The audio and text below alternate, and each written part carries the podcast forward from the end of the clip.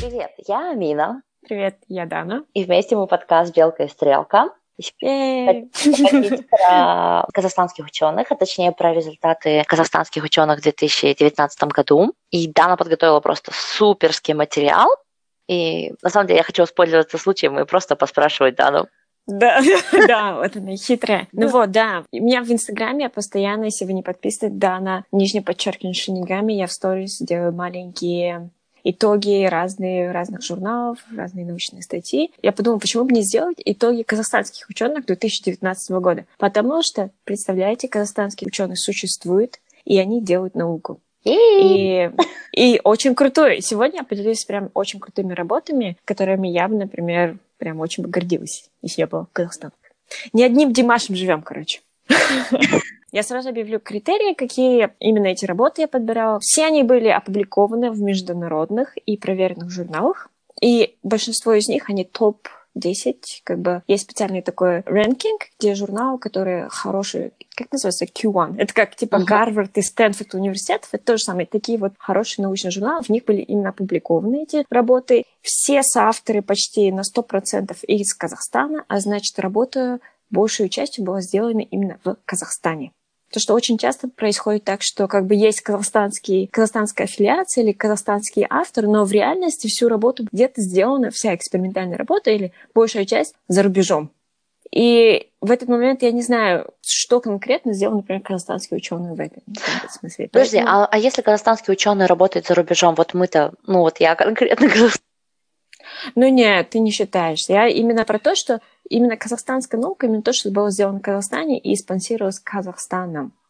В этом смысле. Вот это как бы немножко вот здесь. Uh, ну и плюс я добавил одну работу, которая именно делалась в коллаборации, в сотрудничестве с другими учеными. Ну, потому что, в конце концов, есть такие области, и как бы наука, она вся такая. В большинстве случаев это teamwork. Uh, работаем все в команде. Да, вот такие вот забавные критерии. Ну и казахстанские ученые. Вот. Hey, над чем они работали в этом году? Первая работа, о которой я хотела поговорить, это казахстанские ученые работали над созданием детектора для быстрого и точного определения туберкулеза. Ух. Ну, а туберкулез... Это очень круто, на самом деле. Это звучит точно так же, как то кольцо. Да. Um... Да, mm-hmm. которое... Расскажи про кольцо.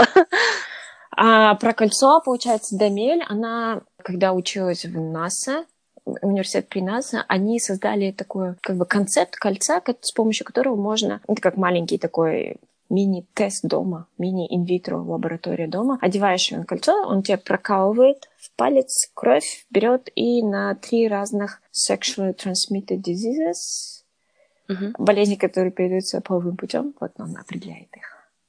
О, круто. Я почему-то думала, что про рак, но я не знаю, это, видимо, казахстанские СМИ где-то перебрали, а я так и не дошла почитать оригинальную да, статью. Ну, очень, да, и это очень прикольно, потому что таких тестов мало, их надежность очень маленькая, как бы. И в чем круто было то, что Дамели и ее команда не смогли запатентовать это и получить американский патент. То Блин, это, это мощно. Это очень мощно, и как бы я не знаю, если честно, я не Дамель. Все обращаемся к Дамель Мектипаева, Кольцо, это ее проект посмотрите, узнавайте, какой у нее там статус. Но думаю, что они что-то делают. Это просто, может быть, они уже и продали. Не знаю. Потому что деньги. Да, я тоже что-то не слышала об этом, но мне кажется, проект, по крайней мере, был доведен до очень такого да, до высокого, высокого уровня. Да. Вот. Ну и что вот этот детектор, как он выглядит? Это что? Это полоски. А, ну, по идее, это пока что просто концепт-метод. То есть, на самом деле, состоит сейчас из, там, из uh, проводков, из оптомеров. Это такие вот какие-то пептидные молекулы, и компьютер достаточно большой. Это выглядит немножко сейчас так объемно и непонятно, и даже если посмотришь и не подумаешь, что это как бы детектор, в каком-то смысле это можно довести до какого-то ума, но сейчас больше идет proof of concept, то есть пытаются доказать, что да, вот таким-то методом действительно можно мерить вот такие, эту микобактерию туберкулеза. Если это действительно метод работает, они уже следующий шаг это его, конечно, оптимизировать и сделать уже более как аппарат, да, например, маленький. Но и то не так супер важно сделать его маленьким, а больше как быстрым и надежным. Потому uh-huh. что этот аппарат все равно будет использоваться, например, в больнице. Там как бы не дома же ты будешь это использовать. Такой, хм, болею я сегодня а... туберкулезом. Пошел проверил, да? Не, ну такой, поехал в автобусе, да, и такой, о, ну-ка, ну-ка, все подождите, да. Если на автобус, то да. У нас очень многие были туберкулезом, открытым, закрытым. И получается, они показали, что он достаточно чувствительный, тогда специфичный. Сейчас, которые методы есть традиционные, они достаточно дорогие и долгие. Вы сдаете тест, нужно до месяца ждать и больше, чтобы узнать. Этот метод там они буквально за 15 минут могли узнать, есть у человека. И они делали уже клинический трайл, то есть они брали и кровь пациентов, болеющих туберкулезом, и слюну. То есть это уже как бы на достаточно уже далеком уровне. И надеюсь, что все еще нужны доработки, но очень крутая работа. Они О. опубликованы в очень хороших журналах. И я знаю профессора, который работает над этим. Он очень крутой. Назарбаев университет, биолог. Дамире Канаева. Это очень классно.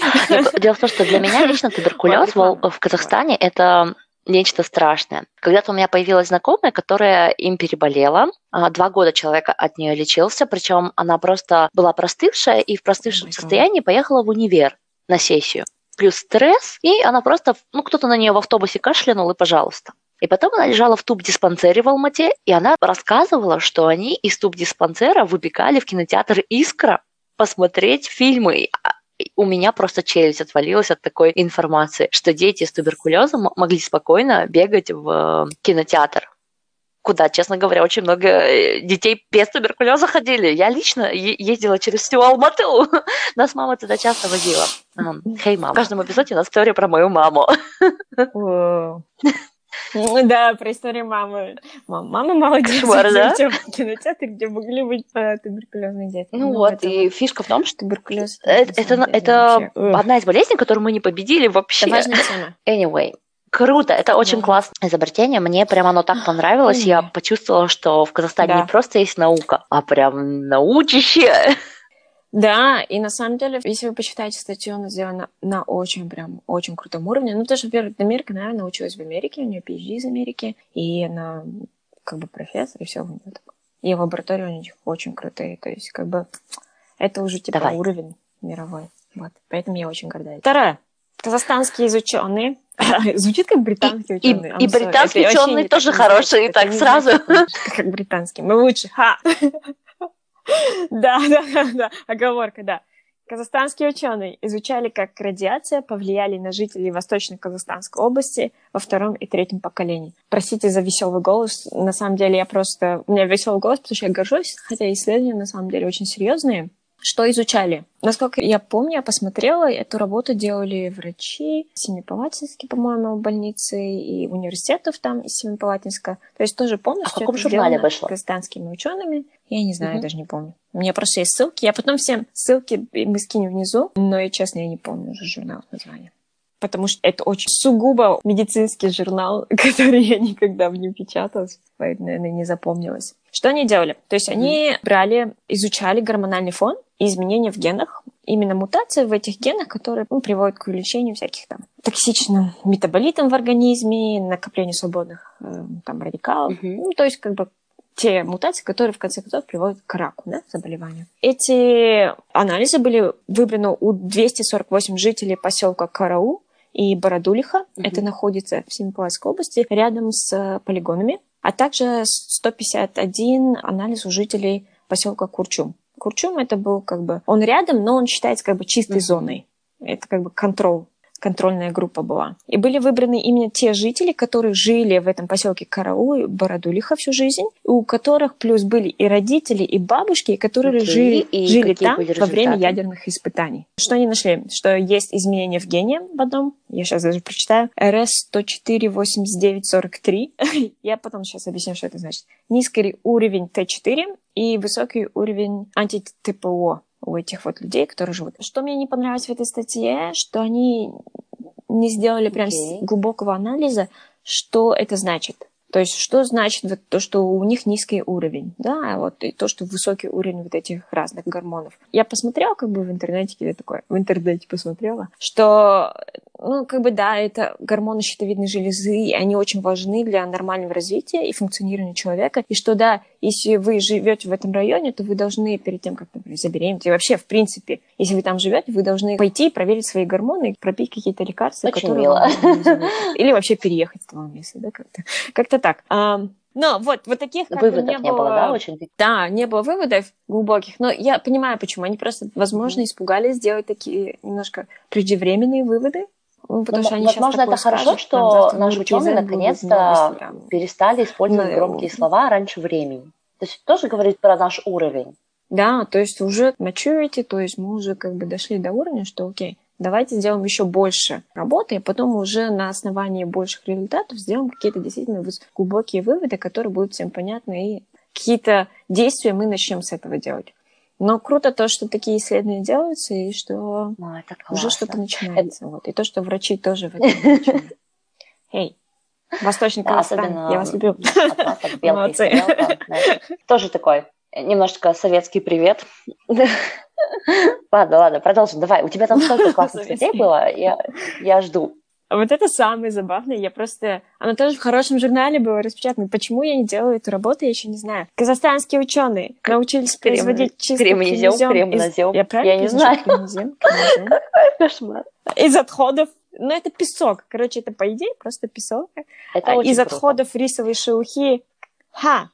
Чтобы вы поняли, нас- насколько это важно, Казахстан — это просто рисовая империя. Мы производим 291 тысяч тонн риса в год, а зерно риса состоит из 20% этой шелухи. И знаете, что с ней сейчас делают? Ее просто сжигают. И как бы, да, глобальное потепление, здравствуйте. Ну, то есть мало того, что мы там углем Так, подожди, еще и а вот мы сжигаем рисовую шелуху. О, жесть. Вот Грета Ну, нет, теперь она будет нами довольна. Мы же теперь молодцы. Да, вот, я вот ради... вот Да, я Грета, мы вложились в мировую экологию. Подожди, а сколько, вот, вот, ну, ты сказала 291 тысяча ну шел- а это много или мало по сравнению, скажем, я не знаю, с Узбекистаном? Просто с Китаем-то точно мало, а с Узбекистаном интересно. Да, сейчас я прям, мне стало Ой, интересно. Я думаю, Так, сейчас мы, подождите, мы прогуглим, сколько риса да, производит, да, может, производит. Узбекистан. Пока Амина гуглит, я вам расскажу э, про этот великий метод. Ну, вообще, очень забавный метод, очень интересный и достаточно легкий. Она шелуха сама состоит из 15% вот этого кремнезема. Это просто, по сути, песок. Окей. И метод включает в себя предварительную обработку органической или неорганической кислотой, и потом ее запекают при 600 Цельсиуса, а, Цельсиус. И чистота полученного продукта более 95%. Come on, более 95%. И классная работа тем, что они еще в конце сделали расчет экономический. Вот именно как само производство будет выглядеть. И, короче, можно реально разбогатеть. Идея для стартапов. Все, кто не знает, чем заняться в 2020 году, я вам подкидываю идею. Спасибо. You're welcome. Как это, сколько вы придумали, да? 20% доли.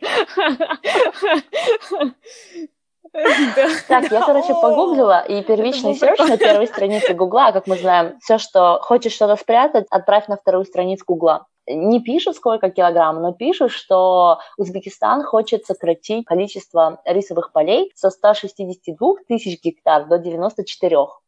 Так что, может быть, мы производим даже сейчас больше, чем Узбекистан. Я не знаю. Останется вот просто вопросом. Возможно. Возможно. Возможно, мы... А, да, думаю, наверняка Узбекистан тоже импортирует. Это было на первой странице. Гугла. Вот, ладно, что там, что там еще? Зачем нужен кремнозем-то? Вот ты вот об этом не сказал. Общем, крутая работа. Ну, это песок просто дальше для производства. Это все, чтобы строить дома. Ну, я не знаю, О, для чего да, для песок. строительства. Еще нужен песок. Строить дома, асфальты, дороги. Но в большинстве случаев здесь, на самом деле, идея статьи в том, что делать вот это производство безотходным, вот это именно рис, да, и вот чтобы шелуху не сжигали, как бы это тоже не очень хорошо для природы, мы это все понимаем. Зачем сжигать, когда можно сделать такое как бы маленькое производство, которое Просто- принесет тебе и доход, и еще плюс какие-то Вот, есть э, фишка в том, как что экологичный метод деле получения песок-то тоже важен. Нам-то кажется, Это что то, песок он в любой и идем. песочнице, но чтобы в песочнице был песок, например, вот Да. э, если вы по Германии поедете, вы Мгм. увидите искусственных озер. Да. Это они песок выгребли из э, разных мест, где он был, и Мгм. залили водой. И сейчас действительно встает в мировой экономике вопрос, где брать песок, потому что это так невосполнимый тоже ресурс. Вот сколько Мгм. его есть в мире, столько и есть. И его там нужно каким-то образом а, откуда-то вести там, из Сахары, да? И как, зачем вести из какой-то Сахары, когда можно сделать из э, шелухи 20%? Прикинь, 291 тысяча Да. тонн, и 20% Безотходное это просто офигеть как много. Что там еще? Давай, рассказывай. Четвертая работа, о которой я говорю, это как раз-таки та работа, которая больше mm-hmm. как э, сотрудничество казахстанских ученых с зарубежными, и поэтому оно намного круче. Ну ладно, не поэтому намного круче, просто потому что это такое, природа этой работы такое, что нужна большая коллаборация. Вот, казахстанские ученые совместно с учеными из Гарварда и другими странами изучали, как люди заполняли Центральную и Южную Азию. И статья была опубликована в Science. В Science, люди. Это сто процентов лучше, чем как... Оскар. Э, не знаю. Потому что лучше, чем Оскар, Оскар могут дать, потому что ты не того чем цвета Оскар кожи. А, ну, а в Science да, за это, это не возьмут. Уровень да, то есть Science, если ваша работа напечатана в Science, в большинстве случаев, значит, это очень крутая работа, которая меняет область. Okay. Это то, что что-то новое, что-то огромное, что-то дает новый толчок и направление в науке. Вот. Вот это вот это и значит. И там, да, там много, очень много авторов, где-то более 50 соавторов, потому что достаточно большая работа. Uh-huh. Что они делали? Они э, разбирали ДНК, древних особей. По-моему, там было около 500 разных древних особей, которые они нашли ранее в Иране, в Казахстане, в России и в Северном Пакистане. Э, и эти особи принадлежали примерно ямневая культура, mm-hmm. это где-то ранний бронзовый период. Это, короче, саки, ребята, это саки, это да. сарматы. Я, короче, цифры вот я могу врать, честно. Ну, как хаумаварги, вот это вот. Да, ну и работа показывалась именно по ДНК. Раньше всю эту информацию собирали именно по историческим э, местам, там археологи примерно говорили о там, нуклеотидный там анализ сделали, да, вот, э, смотрели, что вот это примерно относится к этому веку, это так-то, они соотношение делали. Вот эта картинка подходит под картинку например, ну, вот картинка на вазе или там на черепе, череп, да, подходит под череп, например, какого-то человека в Северном Пакистане, и они примерно только на этом строили гипотезы. Сейчас же из-за того, что можно делать ДНК-анализ очень быстро и дешево и много, вся история сейчас переиначивается, пересматривается, все вот эти древние останки опять поднимаются, и их ДНК изучается, и дается более точные как бы карты переселения людей и как вообще, как мы все эту землю нашу заполняли. И очень сложная работа, честно я вам скажу, очень сложная работа. Мне кажется, там нужен прям хороший генетик и очень хороший историк, который может это понять и вам и легко объяснить. Просто я вам говорю, что это очень крутая работа, и такие работы действительно а это еще для нас важно, представление о том, потому что вот буквально, да, когда мы учились в школе, были карабаньонцы, неандертальцы, и где-то там пробегал денисовец. А теперь влияние того же денисовца, оно очень сильно пересмотрено, да. хотя самого денисовца не нашли. Мы, по-моему, это уже упоминали. Нашли-то всего-то одну фалангу, да, и часть челюсти. Вот, да. сейчас мы можем по фалангам определять who is who, как они между собой смешивались. Потому что современный человек — это большая такая вот смесь бульдога с носорогом. Как это мило прозвучало, да? А, это очень а, важная, крутая работа, потому что это определяет нас как людей. Мы-то как люди, это не только кроманьонец, но и куча-куча остальных гоминидов. И сейчас мы реально себя переосознаем. То есть мы начинаем почему мы можем ходить в горы, почему мы можем там а, плавать вот так, почему мы такие сякие, и как вообще мы появились на свет. Вот. Возможно, нам нужно как-нибудь пригласить в эфир антрополога, который вам все это красиво расскажет. Я даже не Вот бы мечта была. Блин, давай найдем казахстанского Дробышевского. Где, где мы его возьмем? Вот смотри, кто там авторы статьи, давай их пригласим в следующий раз.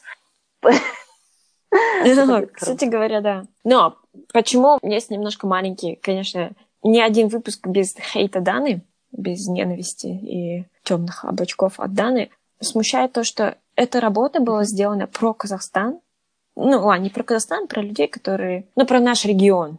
И она была сделана учеными из Гарварда. Наши там больше выступали как... Ну, как бы наши есть там ученых, там, по-моему, штук семь наших, да, внутри статьи этой. И они больше, наверное, из-за того, что эти останки были найдены у нас, и они просто передавали информацию, анализ уже все это делалось, и там ДНК, скорее всего, анализ все делалось ну, в Гарварде, скорее всего. Может да. быть, наши сделали свою просто... часть анализа, класс.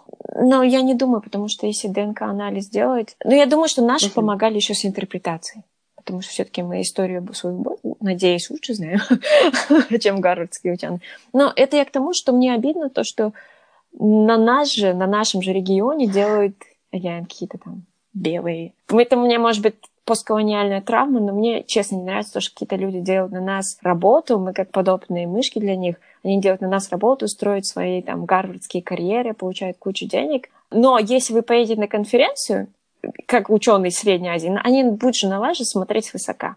Вот, вот это мне очень обидно. И я хочу, чтобы, пожалуйста, давайте нам Казахстан деньги, чтобы мы изучали сами про себя, потому что эта информация больше нам нужна, а не гарвардским ученым, и, может быть, там, там FBI или кому они потом эту информацию Но ну, для этого нужно поменять как бы, да. Э, ментальность. Ну, Пока наше министерство говорит, э, наука это то, что можно коммерциализировать, но я себе вообще не представляю, как может э, такая область, как антропология, развиваться. То есть там не вся химия может развиваться, если министерство начинает кричать, а какой мы можем на этом сделать доход? Никакой. Пока мы свой уровень науки не поднимем, мы даже на рисе не сделаем доход. Прям такой. Да. Сегодня мы оскорбили министерство. Как хорошо. Да. Хоть не людей реально. Так, ладно. Да. Вот, давай еще. Еще хочу. Вот. Еще, еще. Ну, короче, казахстанские ученые изуч... О, вот это классная работа. Изучают загрязнения в городах Казахстана. Вы знаете, чем мы дышим? Мне нужно как-то актерским голосом. Я не хочу знать. На самом деле, я прочитала, мне очень страшно, зато я поняла, в какие города можно ехать и жить, а в каких нет. И спойлеры, я живу в том городе, в котором мне нужно жить. То есть тебе теперь не страшно в Алмату переехать? Вообще не страшно. На самом деле, Астана — это, это самый загрязненный город в Казахстане, самый. Спросите Тимиртау, вы прям вообще рай на земле по сравнению с Господи, со Астаной. Вот. На самом деле, очень классная работа. Она вот тоже сделана учеными из Казгу и из а, Назарбаев университета. И как бы вы примерно представляете, по, видите по фотографиям и по смогу из своего окна, что у нас достаточно бедственное положение качества воздуха во многих городах, но они очень плохо изучены. То есть мы не знаем, что это за загрязнение, чем мы дышим, мы не знаем. Откуда эти, что за источники. А если мы не знаем ни источников, ни как бы содержания, мы не можем остановить это, правильно? Мы не можем никакие законодательные регулирования делать, если мы не знаем, откуда все это идет. Вот и это я очень рада, и я кто, даже кто, знаю кто, кто? девушку, которая занимается этим. А, они, ура! Аимгуль Керимрай. И в конце да, эпизода вы увидите в описании, у них есть телеграм-канал, где они сейчас да. описывают все свои работы более детально. Более детально и, и более на обывательском и языке. Вот это очень важно. Это самое важное. Потому что я читала ее оригинальную да, статью, и, честное да. слово, и... кроме цифр ничего не поняла. Это очень сложно. Да, то есть что они изучали? Они изучали количество атмосферных мелких частиц разных размеров, там 10, 2,5, Э, диоксид азота – это очень ядовитый газ, сернистый газ – тоже токсичный газ, и озон. Окей, озон – это тоже токсичный газ. На небе это хорошо, когда он там на стратосфере, когда вы им дышите внизу, это да. не очень хорошо. Вот. И они это изучали то, что происходило на стране, как бы динамик, что за последние три года как это у нас ухудшилось. Атмосферные мелкие частицы PM10 – это такие мелкие частицы, от угольного от отопления. Выхлопа машин там, тоже. От производственного, да. То есть ну, от кирпичного завода, нефтеперерабатывающего завода. Из чего эти частицы стоят? Это сульфаты, нитраты, аммиак, Аммиак.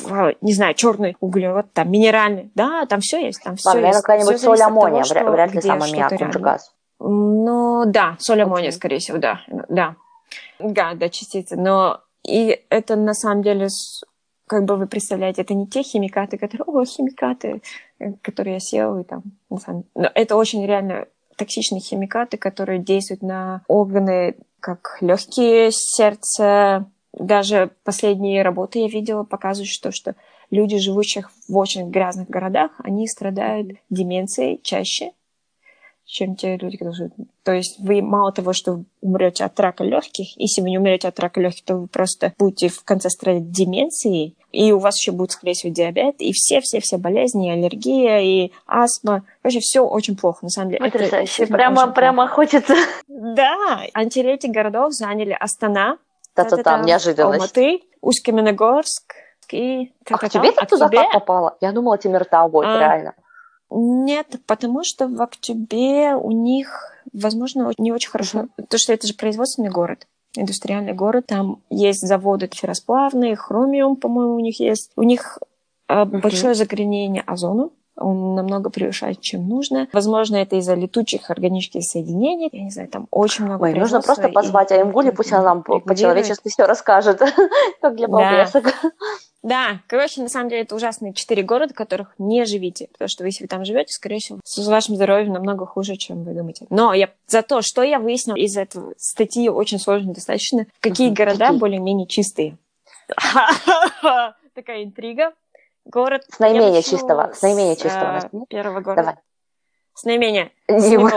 Видимо, ему хватило. Ему уже хватило. Если вы живете в Симпай, скорее всего, там нет загрязнений как бы таких индустриальных от городов, все такое там от машин, потому что, скорее всего, там нет так уж много машин и не так уж много заводов. Но у вас, скорее всего, какие-то там мутации есть.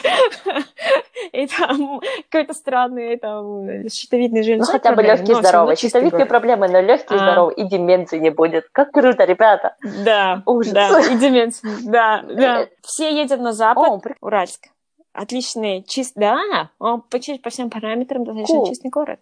Как там с экономикой? Э, Видимо, с экономикой плохо, там очень хорошо с экологией. Окей, дальше. Давай, топ-3. Бедный а, ну давай. Нет, На втором месте Костанай? Костанай. круто. Мы все едем в Костанай. Я не была в Костанае. Ты была? Да, была. О, очень красивый город. На самом деле, очень классный город. И, ну, и там есть река. Это очень красиво, когда есть в городе есть река. Табол.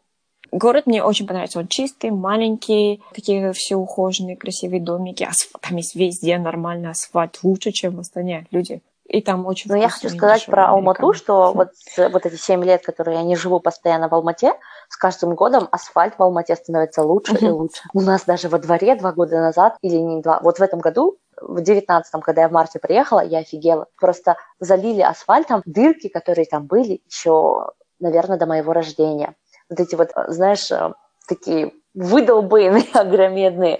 Э, и, наконец-то, по дворах нормальный асфальт. Это круто, это прям прогресс. Он пришел в наш двор. Эй, так, давай, топ-1 чист, чистый, чистый город. Маленький давай. радость. Ну, я уже туда переезжаю. Если что, ищите меня в Кокшетау. Ха! Тон -тон -тон. На самом деле, я в Кокшетау жила в детстве. Это мой любимый город. Там очень красивый, там классно. И все переезжаем все. туда. Все. Это тренд. Теперь все... Я задаю Блин, тренд. Все реально, если хочешь быть в, в старости если... Э, более-менее адекватным и способности двигаться, и в способности думать, э, то да, придется переехать в Кокшетау. И Кокшетау прекрасная природа, замечательные люди. И плюс, что, какой сейчас я заметила такой маленький тренд. Uh-huh. Те, кто живет в Астане, и ну, у них, например, хотят своих детей отдать в школу типа НИШ или КТЛ, но в Астане, как вы знаете, у нас вообще нигде нет мест для детей. Все отдают по регионам своих детей. И вот как считала, это один из таких регионов, куда астанинские детей отправляют. О, это, это прямо вообще Прикиньте. неожиданно. Вот. интересно, интересно. Да, и какие, какие вам я тут открыла карты и передвижения. Так что я говорю, люди, давайте все, как читал, если ваша экономика вырастет после этого 20% подкаста, нам, да? Да, 20%. Нам, короче, мы 20% от шелухи, 20% от ну, беженцев. И Patreon заводить не надо. Да, да, замечательный город. Э, я его очень-очень люблю. У меня как бы с маминой стороны все из как читал. Поэтому у нас там очень много родственников, и это мой как бы такое вторая маленькая родина, как я называю. Первая У тебя просто... Шучу. Мне их много. Сколько у тебя родин? Расскажи. Мне как хамелеон. Мне когда говорят с кем-то, кто-то из рядом южане, я сразу говорю, а у меня папа из Шимкента, и такая тын тын тын Так, кто у тебя из Актау? А, никто, друзья, но я... Я с западными не общаюсь, я такая, не, что? Я западным говорю, я из Астаны или из Алматы. А если с северными в Астане я все время говорю, ой, у меня баб, мама и бабушка из. И все такие, о, вот так вот я трейбализмом занимаюсь. Прикольно. А, а я вот, кстати, не знаю, мне ну прям, подожди, подожди, мне это, стало интересно про тебя. А. Казахи всегда спрашивают, какой у тебя ру. Расскажи, какой? Да. Какой у тебя ру? Если ты из Шимкента и как считал? А, так, okay. у меня получается Конград. Это средний жест Конград. И они все okay. в Шимкенте живут. Так что каждый второй шимкенец это мой Не так называемый, а прям реальный родственник. У вас общий генофонд. Да, вот без смеси, да. У моего папы там 11 братьев О май гад. Ну, в смысле, не 20, ну, в смысле, 11 тех у него. Ну, подожди, подожди, расскажу тебе историю, она прям классно сюда встает. Ну вот, на Рождество я была такой немецкой деревушке, мне там рассказали, что по соседству живет женщина с 18 детьми, которых она рожала 25 лет. И, и я такая сижу, «А, кошмар, mm-hmm. она, наверное, самая многодетная мать Германии. И мне отвечают, ты прикинь, в Германии есть женщины, немки, этнические немки, которые рожают по 18 детей и больше. А теперь самый прикол.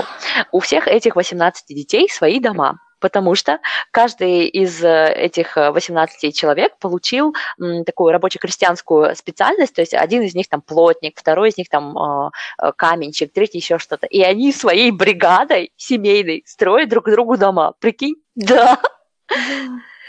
Это, это, Короче, это еще один бизнес-план. Все переделку читал, рожаем 18 детей, строим друг друга дома и строим завод для переработки.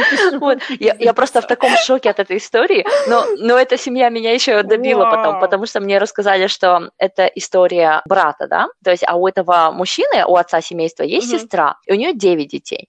И этих девятерых детей она родила от девяти разных мужей прям мужей, не мужчин, а прям мужей. Женщина девять раз выходила замуж. Вау. И у меня, честно, просто челюсть от этой... А, все живы, это все живы.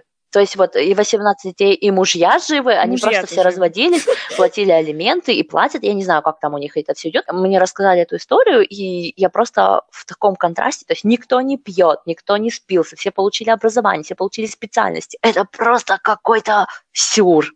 И просто 18 детей. Я даже в Казахстане не знаю семей с 18 детьми. Почему-то в наших новостях только про 7 детей. Где 18-детные матери, а? В конце концов. Окей. Казахи. Даже это вы не можете сделать. Короче, ну, я просто в шоке, серьезно. Я хочу, чтобы все были в шоке от этой истории. Поддержите меня. Скажите, что вы тоже в шоке. Вот, ладно. Так, и последняя работа, но она такая маленькая, супер короткая, потому что я ничего не понимаю, окей? Это, ну, просто я хотела включить, потому что вам показать, что мы супер крутые, умные казахстанские ученые. Они, короче, изучали вот кривые вращения разных объектов вблизи центра галактики. А, галактический путь. центр, в смысле, и центр вот нашей галактики Млечный Путь. Окей. Я решила, что есть институт, который называется Галактический центр, который изучает галактики. Да. А, ну все. Нет, нет. На самом деле работу делали, по-моему, Назарбаев университет и Казгу. Может быть, не Казгу, может быть, там у нас есть какой-то космический же институт в горах, может, они. Ну вот, и ключевые слова, которые я поняла. Гравитация, физика черных дыр, галактика, ядро, темная материя. Все. Вот, вот мой уровень физики, который я поняла из этой статьи. Все ссылки будут внизу. Расскажи Те, нам, пожалуйста. Читают, осознают или могут. Или автор, если ты услышишь это, под... расскажи нам. Мне очень интересно, но просто я честно, у меня началась Окей. Okay. Э, тревога и депрессия после того, как я прочитала просто abstract. Если кто хочет получить эти статьи, большинство этих статей... Вы можете воспользоваться канал, разработкой нашей казахстанской ученой, э, нашей главной пираткой. Sci-Hub? Черт. Ну, или Даной. Или более легальным путем просто напишите Дане, она вам вышлет статью. Потому что у меня есть более легальный путь доступа Вот, между прочим, создательница Sci-Hub а, ну, она казахстанка, она делала свой э, бакалавр всем, в всем, политехе. Всем Потом у нее были проблемы с э, нахождением статей, и она вот через там промучившись через Европу, Россию, через науку в США, она создала вот этот вот портал и стала человеком года в каком там, в 16 году или в 15 году, человеком э, научного мира по версии Nature. Это, короче, наш yeah. собственный рейтинг э, самых крутых ученых мира. Это yeah. прям вообще вот, и там есть целая одна казахстанка, хотя мы не знаем на момент э, получения вот этого статуса, была ли она гражданкой э, Казахстана. Но, скорее всего, да. И все еще, да. Я не знаю. Еще... Я а не помню. Нет, э, я, главное, знаю, что она училась в политехе, и у нас примерно совпадали года, когда мы могли учиться города. вместе. Вот. Но я ее не знаю в жизни, и мне прикольно, что вот в Германии она а, была в университете, который, вот, может быть, в двух часах езды от того места, где сейчас я. Может, даже меньше двух часов. Вот. Ну, короче, казахстанские ученые были классные, и мы надеемся, что в следующем году, Вот. ну, точнее, уже в нынешнем году, в 2020 году будет еще больше крутых работ. На самом деле, по работе о, о черной Да. материи это же супер круто, потому что Нобелевка 19 года была о звездной тематике. Ребята, понимаете, насколько мы в теме, казахстанские ученые? Мы, мы, мы очень в теме. Нас просто мало, но даже с, тем, с теми маленькими ресурсами, которые у нас есть, и, и человеческими, и финансовыми денежными, делаем науку на том же уровне, что и везде. Это, ну, вы просто должны У нас понять, просто одна проблема, да? У нас нету журналистов, которые бы наши А, работы донесли себя до масс, а сами мы очень хреновые популяризаторы. Но теперь у вас есть мы, белка и стрелка. Так, аплодисменты нам, аплодисменты нам.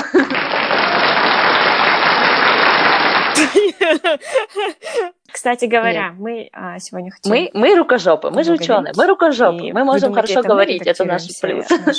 И Нет. думать, это, это все, что мы можем. А, Наш редактор, Досбол, большое спасибо И за то, что слушаешь и редактируешь. А, И музыку он тоже Вот. включает, так что мы не знаем, что это за музыка. Да, и аплодисменты тоже. Вот. Подожди, я похлопаю вживую. Ему большое спасибо. Здесь он опять включил аплодисменты для самого себя.